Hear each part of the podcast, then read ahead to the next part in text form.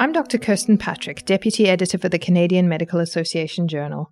Today, we will be listening to a Humanities Encounters article published in CMAJ called Four Weddings and.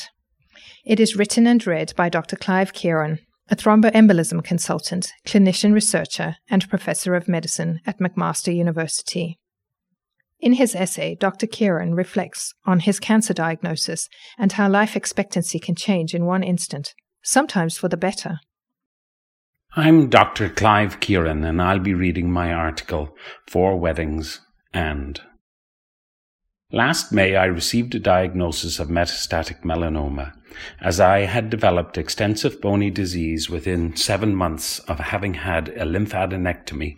And despite being on adjuvant immune checkpoint inhibitor therapy, the chance of a good response to more intensive therapy was felt to be slim and my life expectancy short.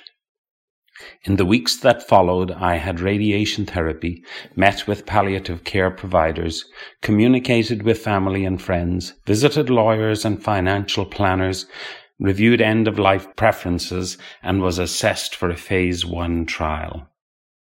I also started a second checkpoint inhibitor and was advised not to travel so that complications, should they arrive, could be dealt with rapidly. Our plans for the summer included four weddings. The first wedding was in June. My aches and pains, poor appetite, and reduced energy were no worse and possibly a bit better than in May, which I found encouraging. I was not confident about taking to the dance floor. My body warned me to keep to the edge, avoid those with flailing arms, and keep one foot on the floor at all times. I was more than happy to comply. The second wedding was in August. It was clear that my health had improved in the interval. I no longer needed analgesics, my appetite and energy had improved, and my non-specific tumor marker levels had moved in the right direction. I was able to spend much of the evening on the dance floor, although my movements were sluggish. I still felt the need to keep clear of more energetic dancers, and I lacked endurance. The third wedding was in mid September. This was our daughter's, and my wife and I had been worried that my health would be a problem. Happily, by August, we were confident that I would be well enough to attend and that my illness would not overshadow the occasion. My daughter and I took foxtrot lessons in preparation for the father bride dance. The day was everything that anyone could have hoped for. My bones no longer felt vulnerable, and both my feet were more than happy to leave the dance floor. Our choreographed version of dancing cheek to cheek fell apart early, but it didn't matter. My daughter and I had a ball. The fourth wedding was at the end of September. My checkpoint inhibitors were on hold owing to autoimmune complications, and I was enjoying some steroid induced euphoria. At the wedding, my batteries were charged, the music was great, and my rediscovered vitality was a bit of a liability to others on the dance floor. Eventually, when our designated driver decided that enough is enough, my wife and I were pried off the floor.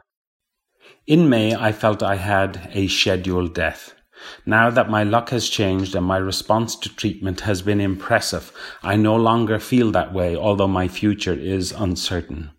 Many friends have commiserated with me about having to cope with that uncertainty.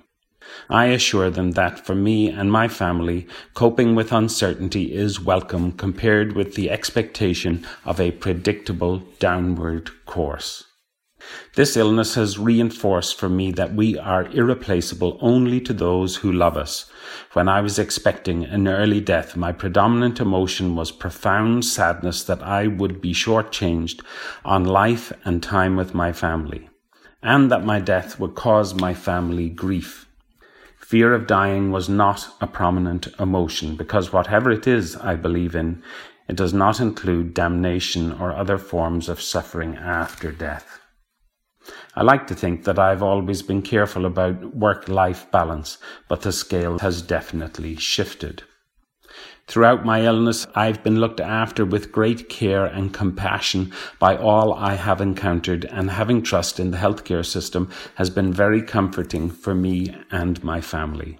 I'm also very thankful to be benefiting from a new class of drugs able to achieve outcomes in melanoma that were previously inconceivable. The step like improvement in my ability to enjoy myself at successive weddings over the summer was one of the clearest indications to us that I was responding to treatment. I felt delighted to be alive and improving. At the fourth wedding, while out on the dance floor and feeling high on life, steroids, and red wine, I could not resist bellowing into my wife's ear over the din. Four weddings and no funeral as we gave thanks for at least a temporary reprieve in my illness. Thank you. As I noted at the end of this essay, a number of considerations prompted me to write this narrative, including a wish to acknowledge the great care I have received, the coincidence that doctors Allison and Honjo were recently awarded a Nobel Prize for discovering the type of drugs from which I am benefiting, acknowledgement of life's most important things, and the wish to share a happy turn of events.